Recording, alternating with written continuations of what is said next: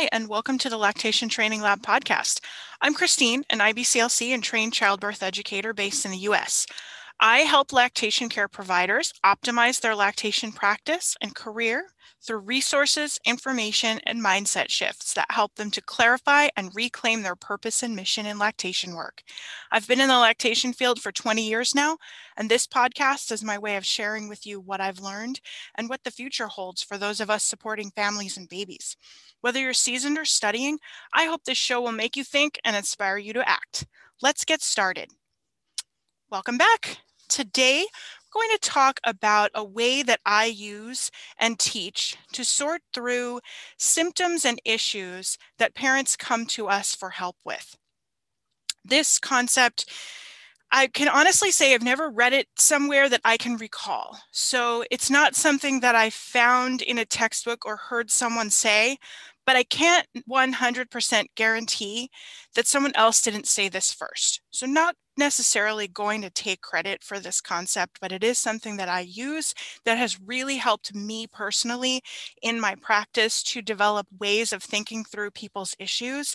And it's also something that I teach to other people because I think it's a way that we can make a really important point and clarify something that has become very, very muddled over the years if we think back over the time that formula marketing has been a thing, that it's been something that has been out there that families have to contend with. We also have to remember that while formula marketing obviously on the surface is aimed at the people who would be using infant formula, it also is aimed at the people who would be recommending it.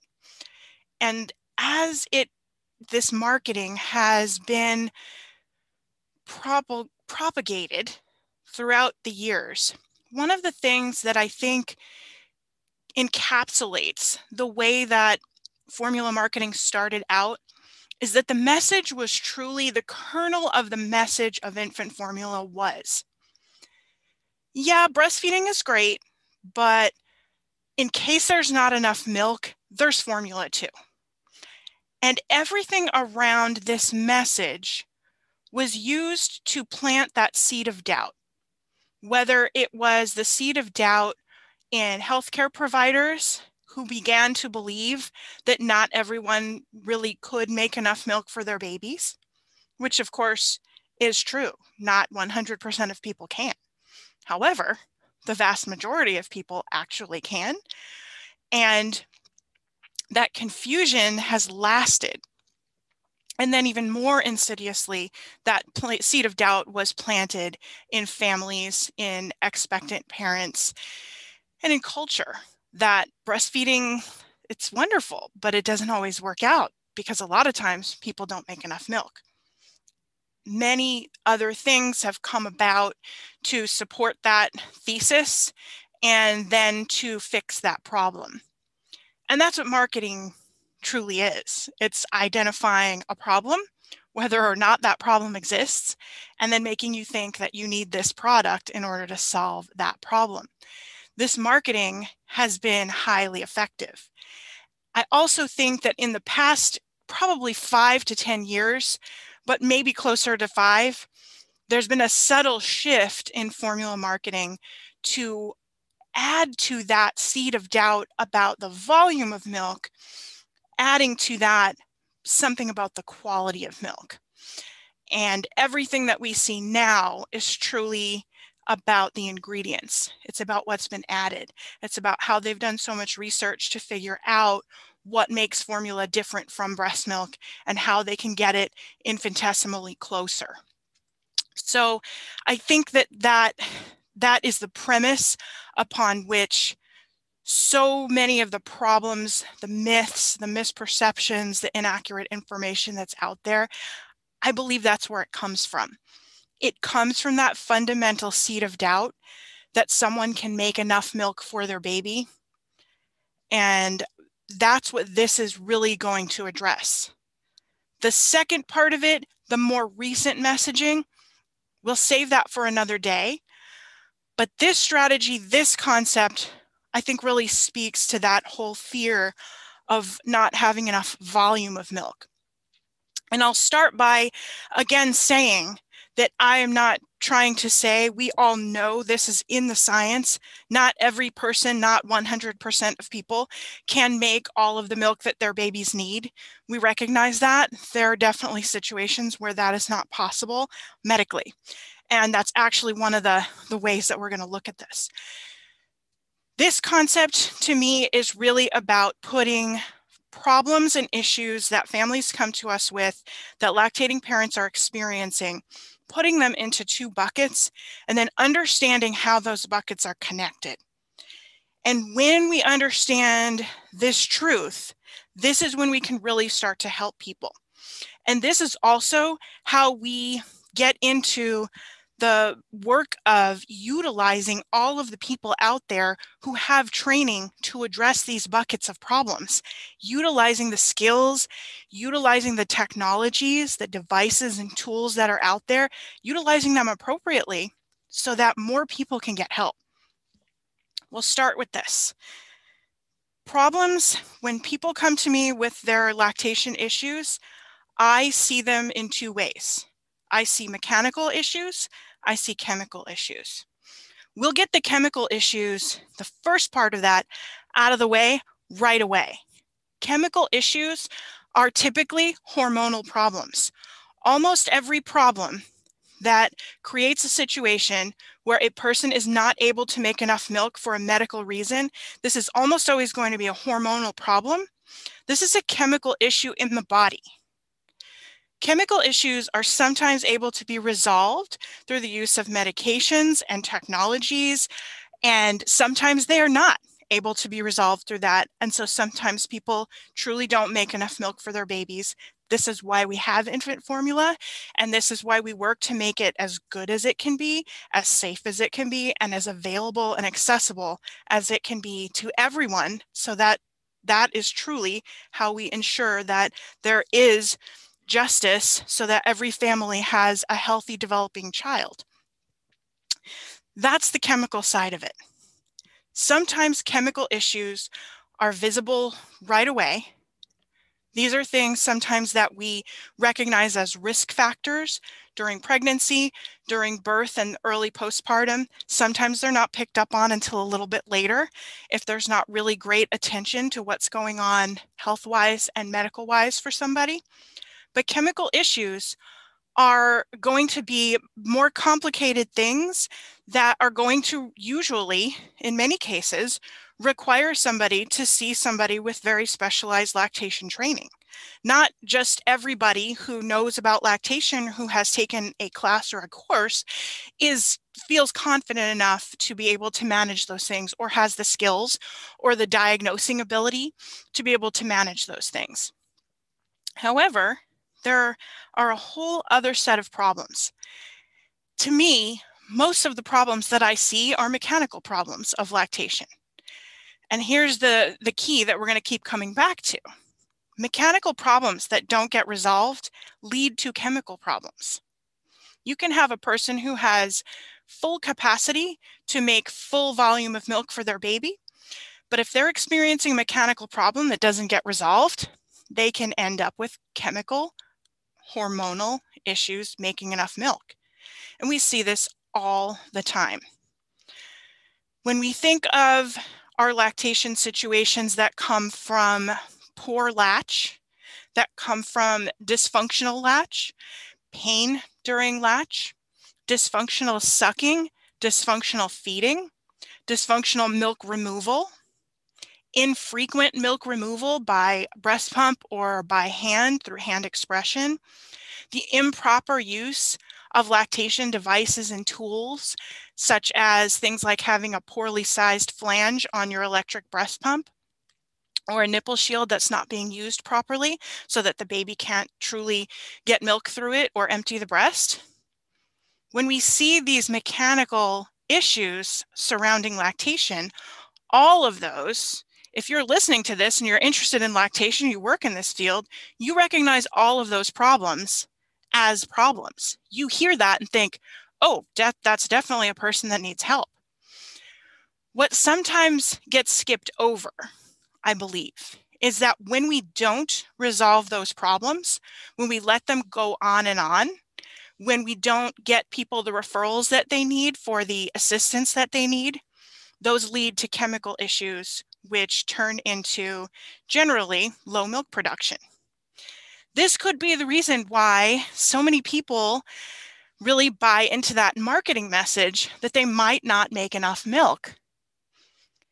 And if we can more properly and promptly identify mechanical problems and get them solved, then we're going to see that more people do have the capacity to be able to make all the milk that they need to make.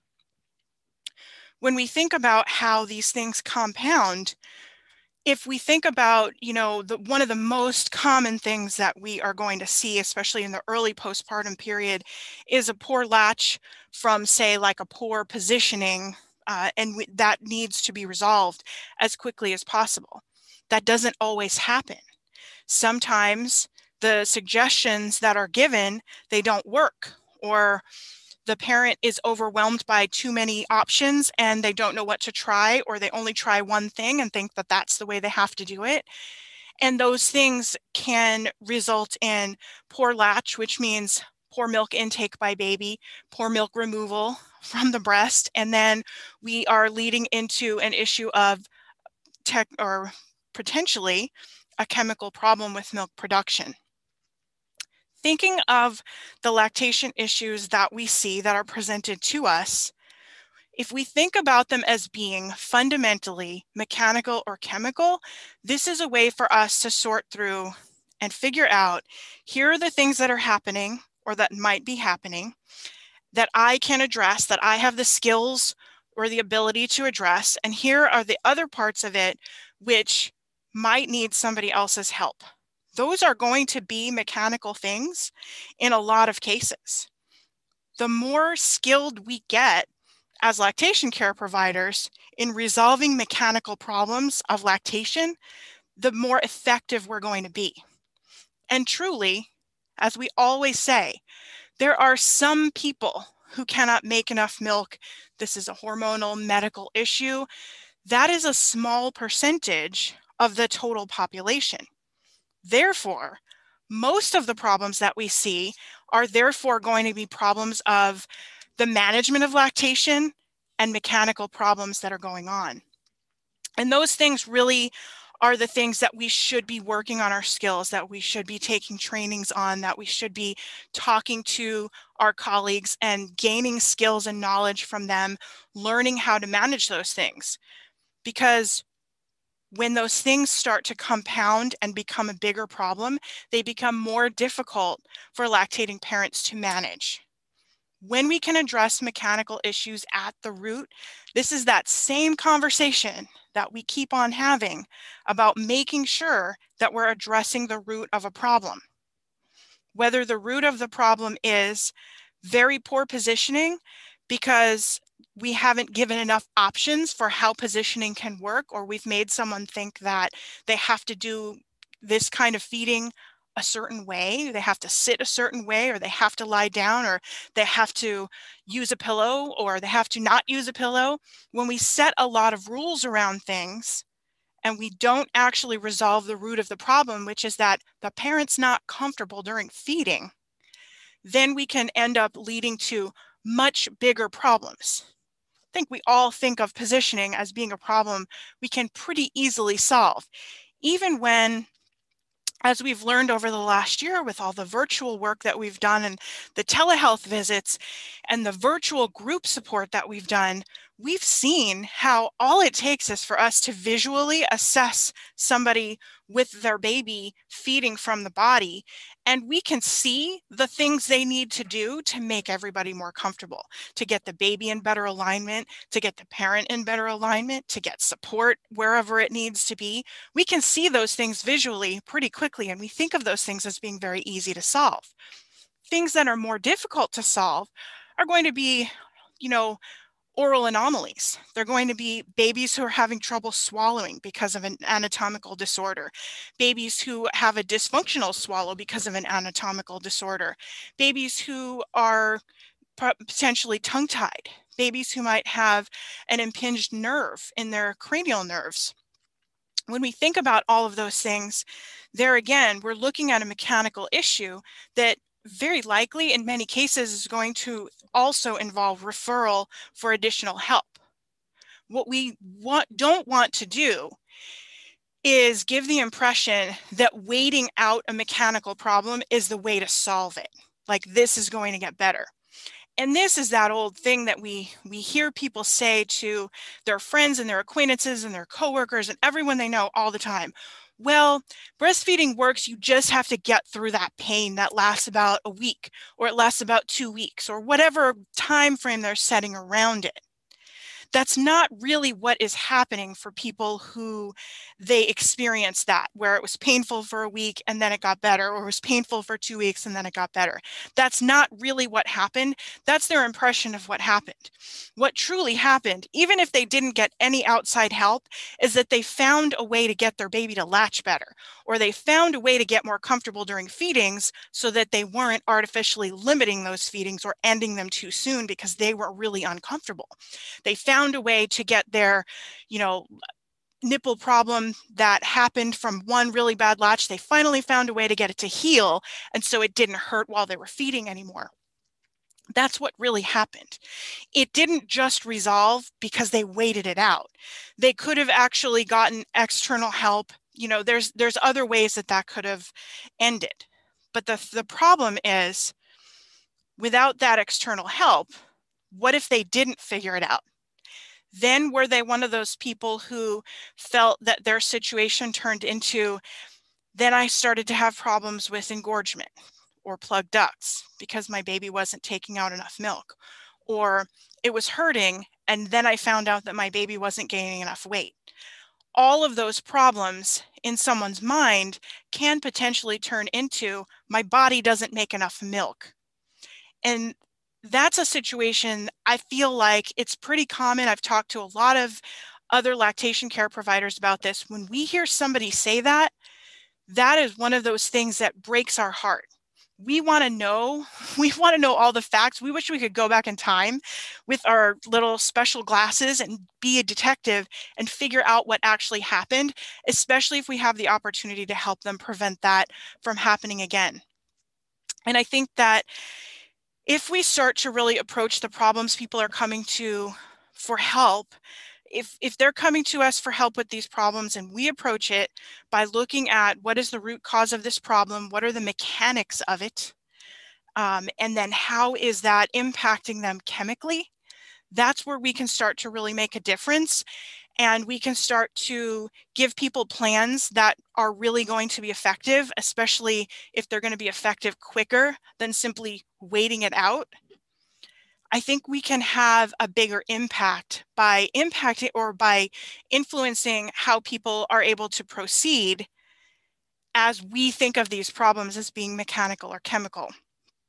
Another example of how things can really compound is that that common issue of not having enough milk actually being removed. So, for instance, if somebody does not have a really great technique for getting milk out of the breast when they're using their electric breast pump, they're not holding their flanges onto the breast consistently, so they're breaking seal and suction quite a bit, or they're having pain because perhaps the sizing is off, or they're not simply not pumping for long enough, or I've seen it happen where people are pumping, they haven't removed the clothing that they have around it. So something is digging in somewhere. And so there's a portion of the breast where milk is not coming out of.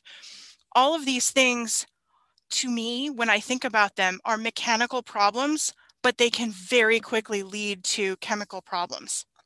When I think of those complications of not removing all the milk that's available there, I think about engorgement as being both a mechanical issue and a chemical issue because a mechanical issue, you have to get it resolved right now. I also think of, and I always teach this, it is one of the only acute problems of lactation. Engorgement, you have to do something about this right now. You have to be working on this. But then engorgement that is ongoing or recurrent, persistent, leads to chemical problems. It leads to that milk being left inside that the glands is going to start signaling the brain, don't make so much milk because we've got some problems going on down here. So we have to think about those things together. We can't think mechanical problem, going to take some time to resolve. Once it resolves, everything's going to be perfect. This is where the follow-up part really comes in. We have to make sure that we're setting up plans for people to both resolve their mechanical issues and continue following up so that we can help them be aware and work through any issues that are going on if there are any chemical repercussions of those mechanical problems that were happening. That's it. I mean, that's as simple as I try to make it. What is happening mechanically in this situation? How could that potentially turn into a chemical problem that leads to secondary lactation insufficiency? And then how are we going to resolve that? What's our plan for resolving that?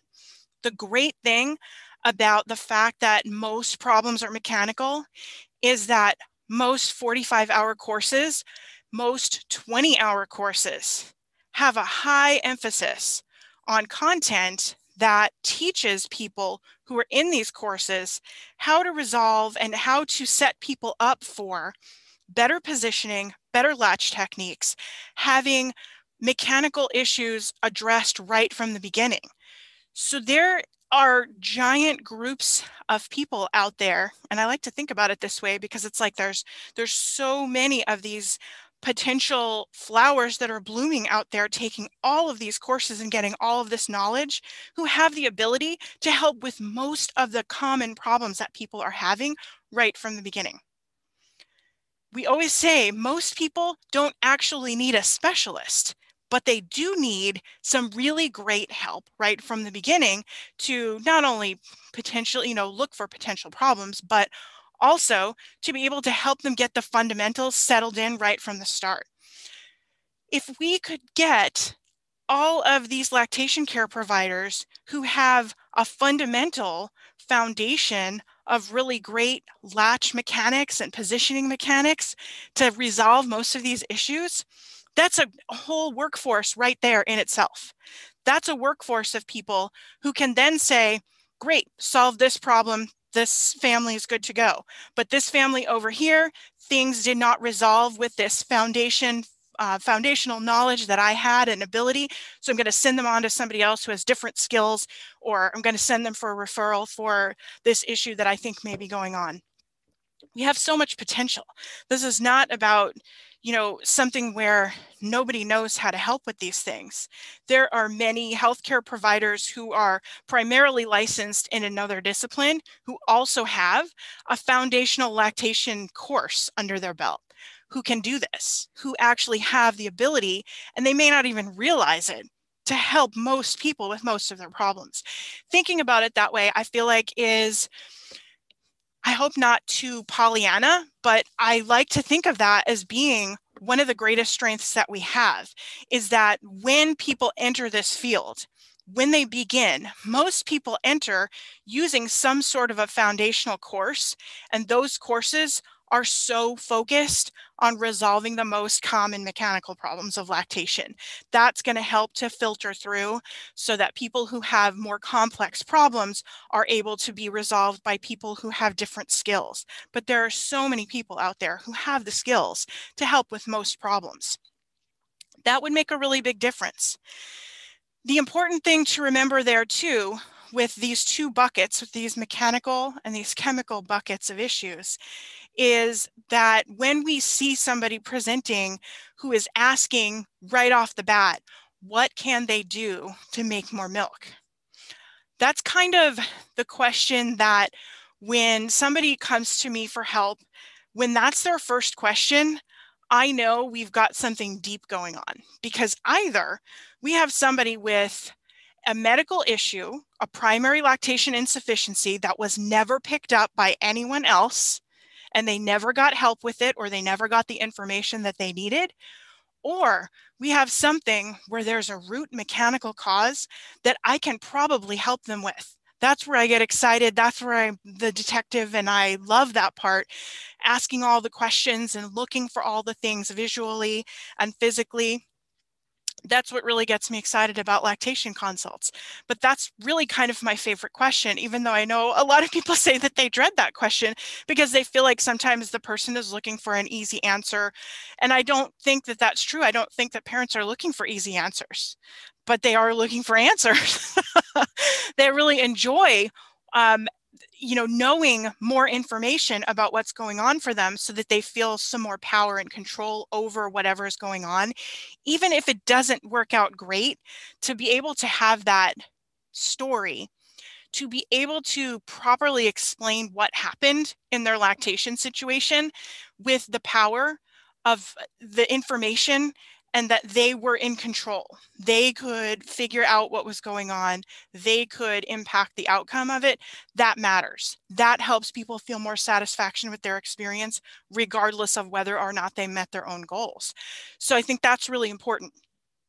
And I think that we as providers have to always keep in mind that galactagogues don't help mechanical problems of lactation. So we can we don't start there. And I think that that's where, you know, parents get into groups, they form online groups for supporting one another. And there's often a lot of throwing those things back and forth at each other. I took this, I used that. There's a lot of that. But a lot of people don't get results from whatever they're doing until they get their mechanical problems resolved. That's where we come in. That's where the professional help is is more important.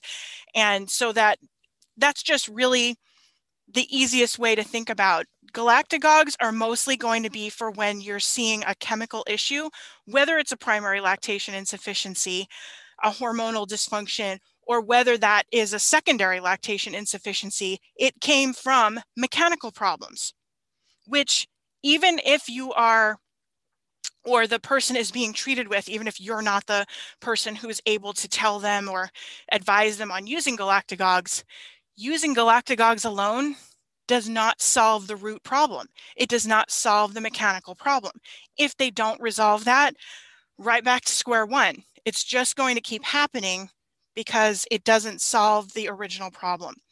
So this whole conversation has just circled right back to where we started, finding the root cause and knowing that the root cause for most people with most of their lactation problems is mechanical, not chemical.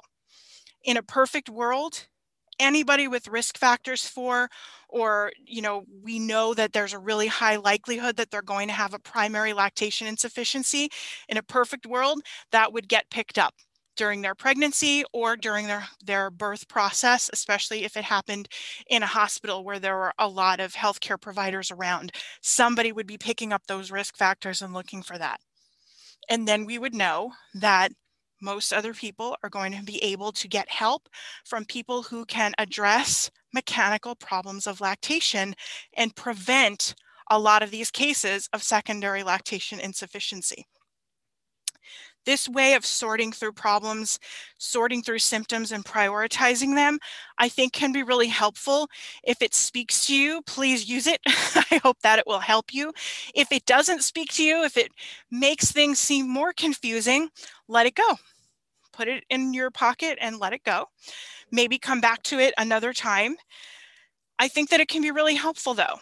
And I think that it speaks to the continued need to advocate for better, more thorough, more comprehensive early postpartum support for lactation and continuity of care as families become out or are discharged out into the community and continue requiring assistance and support with their lactation initiation process as time goes on.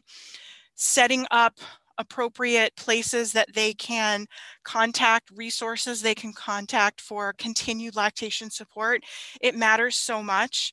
And if you want one thing to do in the next few days, do something about your local lactation support situation here's a little project for you. Here's a little task you can do in the next few days. Pretend that you are a new parent yourself. Do a very quick search of how to get help with lactation, how to get, you can use different words. Type this into your internet search. Say, you know, how to get help with breastfeeding in um, in I live in California. So say I if I was in San Francisco, I would say how to get help with breastfeeding in San Francisco. And then also try how to get help with breast pumps in San Francisco.